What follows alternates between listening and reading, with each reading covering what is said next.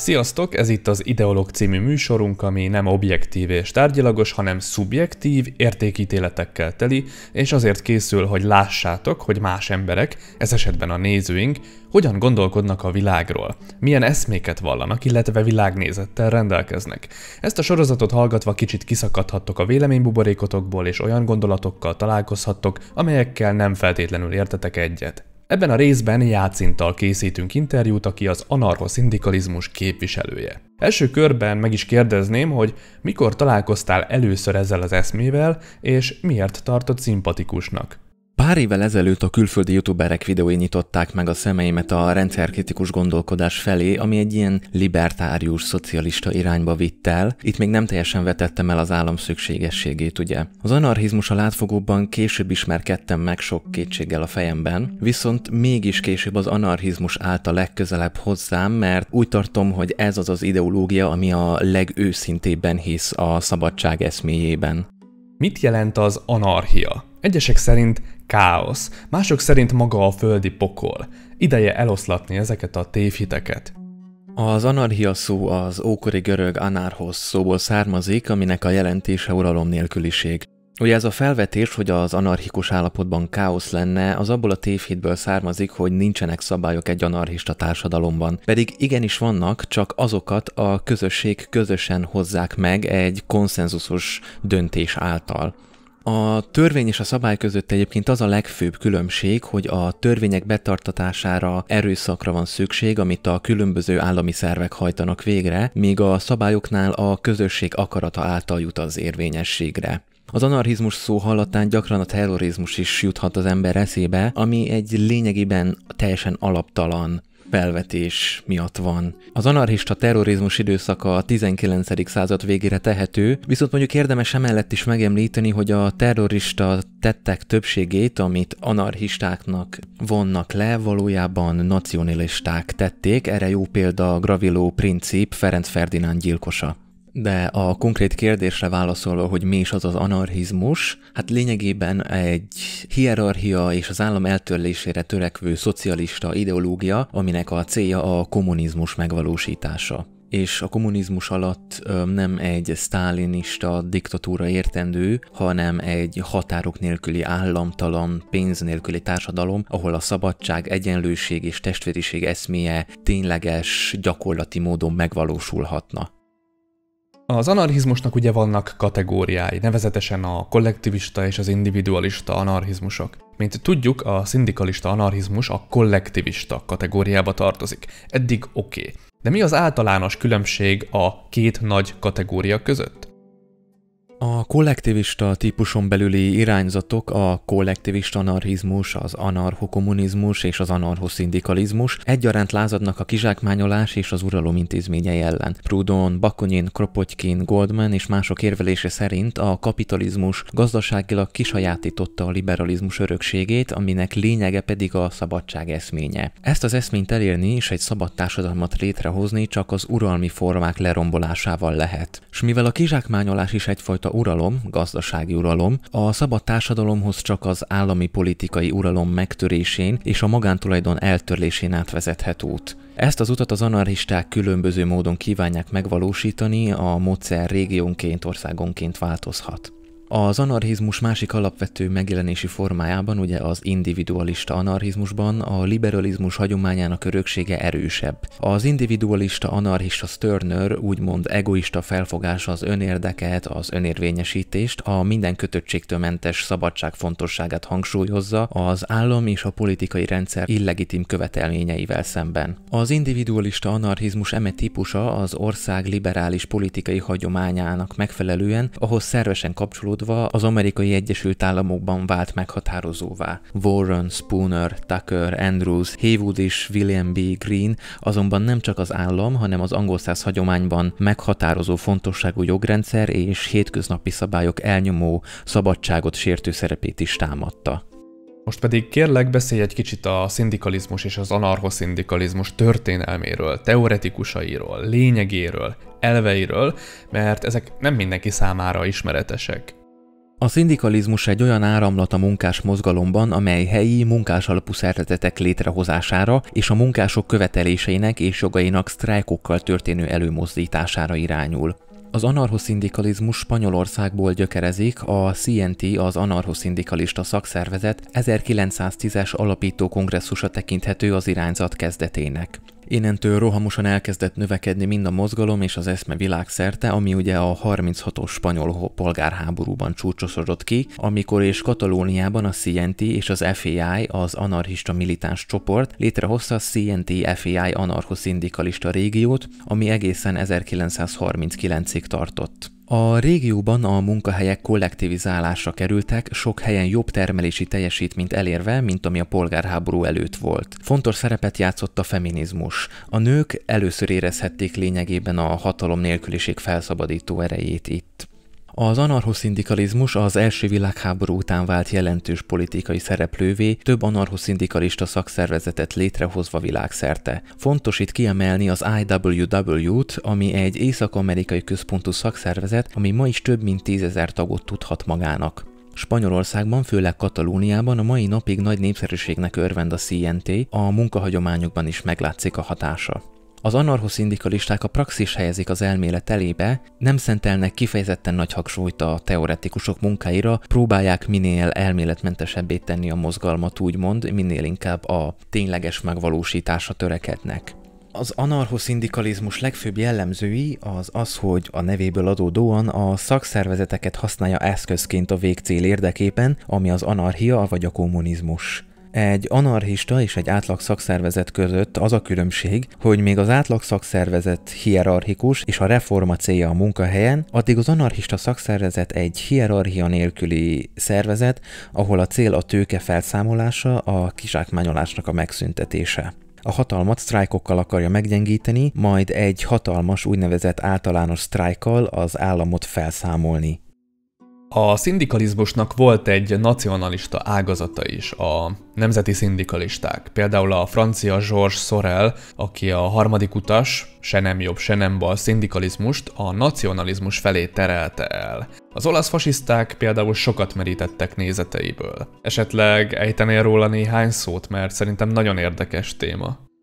Először is tisztáznám, hogy az anarchoszindikalizmus és a nemzeti szindikalizmus között nincsen szignifikáns átfedés, annyi a közös bennük, hogy mindkettő a szakszervezeteket használja fel eszközként. A látszólagos ideológiai átfedések pusztán retorikai trükkök, hogy a nemzeti szindikalisták eladhatóbbá tegyék nézeteiket. És ha már itt tartunk, szeretném megemlíteni az anarchizmus kapcsolatát a jobboldali anarchizmussal is, szó szerint az anarchokapitalizmussal és a nemzeti anarchizmussal. A baloldali anarchisták nem tekintik anarchizmusnak ezeket az eszméket, mert ellentmondásban áll az ideológia alappilléreivel, ami a hierarchia ellenesség, az antikapitalizmus és az állam ellenesség. Ugyanis kifejezetten az anarchokapitalizmus, a, a kapitalizmus fenntartásával a hierarchiákat is fenntartják, és ezzel lényegében hosszú távon egy új privát államot hoznak lényegében létre. De a konkrét kérdésre válaszolva, az előbb említett George Sorel, elnézést a rossz kiejtésért, egy kora 20. századi filozófus volt, kinek az évek során nagyon sokat változott politikai filozófiája. Eleinte liberális konzervatív nézeteket vallott, de később marxista és még később szindikalistának vallotta magát. A marxista-szerű gondolkodásmód egész életében áthatott a filozófiáját, de különös újraértelmezése és az antimaterializmusa miatt nem sokan tartják a marxista a hagyomány tényleges részének. A politikai spektrum mindkét szélén elhelyezkedő mozgalmaknak támogatója volt élete során, köztük a leninista forradalomnak és az olasz fasisztáknak is, az utóbbiak, kik ugye közvetlen inspirálódtak szindikalizmusából, antihumanizmusából és az erőszakos forradalomban való hitéből. Emellett még persze a nemzeti szindikalistáknál elkerülhetetlen a falangisták említése Spanyolországban, akik az anarchoszindikalistákkal egy időszakban léteztek, de részletesebben nem tudok róluk beszélni, mert nem vagyok ismeretes a történelmükben. Jó, most pedig lássunk néhány nézői kérdést az anarchizmussal kapcsolatban. No, az első ember a következőt kérdezi tőled. A bűnmegelőzés hogyan működne egy ilyen társadalomban? Értem, hogy az ember eredendően jó, és a hatalom és az érdek teszi gonoszszá, de hogyan lehet reagálni egy bűnesetre? Vagy hogyan lehet kivédeni?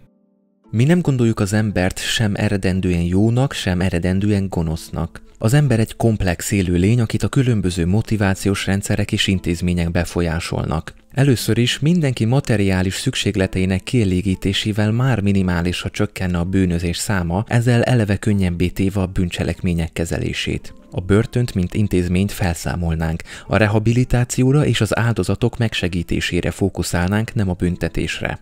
Hagyományos értelemben vett rendőrség nem létezne, ugyanis maga az állam pusztán az erőszak monopóliuma, és ennek első számú eszköze a rendőrség. A családon belüli konfliktusokat inkább konfliktuskezelő specialisták kezelnék, nem valamilyen fajta fegyveres szervezetek. Az adott közösségen belüli bűncselekményeket maga a közösség kezelné saját döntésük szerint. Elsősorban ugye a büntet megelőzése lenne a cél, nem a bűncselekményre való reagálás. Az extrém helyzetekre, mint például a tömeggyilkosok, népi milíciával reagálnánk, akik a közösségnek tartoznak felelősséggel, és nem egy vezető rétegnek vagy egy absztrakt koncepciónak, mint egy ország. A következő kérdés, milyen gazdasági formák jellemzőek, mármint az anarchizmusra? Egy előzetes figyelmeztetést tennék, hogy ezek csak elméleti példák, ugyanis eleve az anarchizmusban az ott és akkor élő emberek közös döntése fogja formálni a gazdaságot, és emellett a megvalósítás is egy iteratív, önfejlesztő, saját tapasztalataiból tanuló folyamat lenne, nem egy előre lehelyezett struktúra. A leggyakoribb anarchista gazdasági forma az az önkéntes, decentralizált tervgazdaság. A munkahelyek teljesen a munkások kezében lennének, és az adott szakmák külön-külön munkás szövetkezetekbe tömörülnének, a szindikalizmusban ugye például szakszervezetekben. Egy gyakori elképzelése a termelt dolgok szétosztására az úgynevezett ajándékgazdaság, amiben pénzzel való fizetés helyett közösségi jobb szó hiány boltokban venne el mindenki a dolgokból, amennyire csak szüksége van. Természetesen racionális limiten belül azt nem engednénk, hogy például alapvető szükségletekből, mint mondjuk ételből, valaki olyan sokat vigyen el, hogy ne juthasson mindenkinek. Sokan szkeptikusan állnak az alternatív gazdaságokkal szemben, főleg termelési hatékonyság szempontjából érthetően, hisz már több száz éve a kapitalista termelésmód a legprevelánsabb, viszont ahogy már előbb is említettem, a spanyol polgárháború alatt a CNT-FIA meghaladta az akkori kapitalista termelési rátát. Ha konkrét példákra kíváncsi valaki történelmi kísérletekből, rákereshet a előbb említett CNT-FA-re, vagy a Maknovicsára, vagy ha hosszabb ideig élő szervezet érdekli, rákereshet a ma is fennálló zapatistákra, akik bár nem anarchisták, de ők is antikapitalisták és hierarchia ellenesek, tehát sok értékben egyetértenek az anarchistákkal. És végül az utolsó nézői kérdés, az anarchizmus miért lenne és kinek lenne jó ebben a világban? Mi a cél, amiért harcoltok? Nem járna ugyanolyan népírtással, mint más radikális ideológiák? Idealistán hangzik, de lényegében mindenkinek jó lenne, aki nem törekszik hatalmi pozícióra, mert ahogy az anarchista motto szól, a hatalom parazitákat termel. Ebben a világban megszűnne az ember ember által kizsákmányolása, a hatalommal való visszaélés és a szabadság eszméje valóban megvalósulna. A kapitalizmus által előidézett egymástól való elidegenedés helyett a közösségiesség újra teret kapna, akár az individualizmussal is karöltve. Az állami és a kapitalista elnyomókon kívül az anarchisták nem antagonizálnak semmilyen emberi csoportot, így nem vagyunk motiváltak semmiféle népírtásra, tehát ettől nem kell tartani.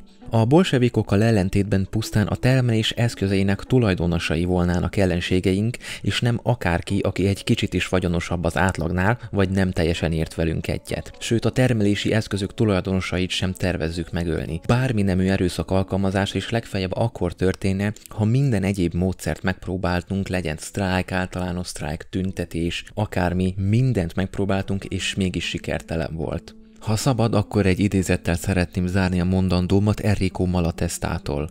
Mindez nagyon szépen hangzik, mondhatja a tisztelt olvasó, és meg lehet, hogy tényleg az anarchia lesz a tökéletes társadalom. Mi azonban félünk nekivágni az ismeretlennek. Mondjátok hát el nekünk részletesen, hogyan épülne fel ez a ti anarchista társadalmatok. És itt egy egész kérdéssor következik, amiket mind nagyon érdekesnek tartanánk, ha a szabad társadalomban felmerülő problémák tanulmányozását tekintenénk feladatunknak. Azt várni azonban, hogy e kérdésekre konkrét választ adjunk, képtelenség, amellett haszontalan, sőt nevetséges. Milyen módszerekkel tanítanánk a gyerekeket? Hogyan szerveznénk meg a termelést? Megmaradnának-e a nagyvárosok, vagy egyenlően oszlana meg a népesség a föld felszínén? Mi lenne, ha Szibéria összes lakója Nidzában szeretné tölteni a telet? Vagy ha mindenki fátszánsültet akarna enni, és azt burgundi borral öblítené le? Kivégezni a bányászok vagy a tengerészek munkáját, kitartaná tisztán az illemhelyeket, és a betegeket hol ápolnák otthon vagy kórházban, ki állapítaná meg a vasúti menetrendet, és mi a tehendő, ha a mozdonyvezetőbe beléáll a gyomorgörcs a száguldó vonaton. Még sok ilyen kérdés lehetne feltenni, ha valaki feltételezni, hogy az ismeretlen jövőről minden tudás és tapasztalat rendelkezésünkre áll, vagy ha úgy gondolná, hogy az anarchia nevében elő kéne írnunk a jövő nemzedékeknek, mikor bújjanak ágyba, és mely napokon vágják ki a tyúk szemüket.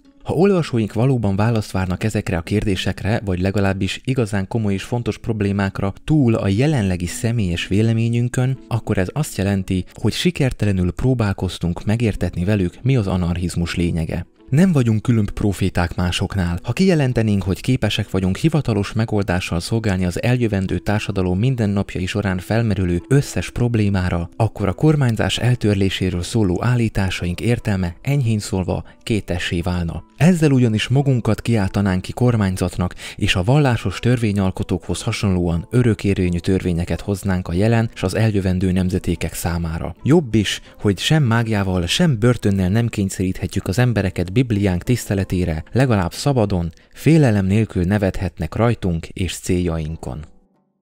Köszönjük az interjún való részvételt Játszintnak, a hallgatóknak pedig a figyelmet.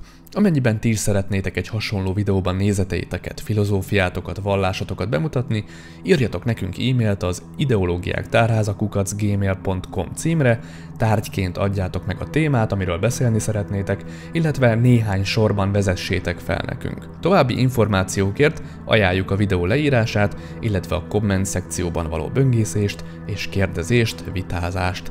Sziasztok!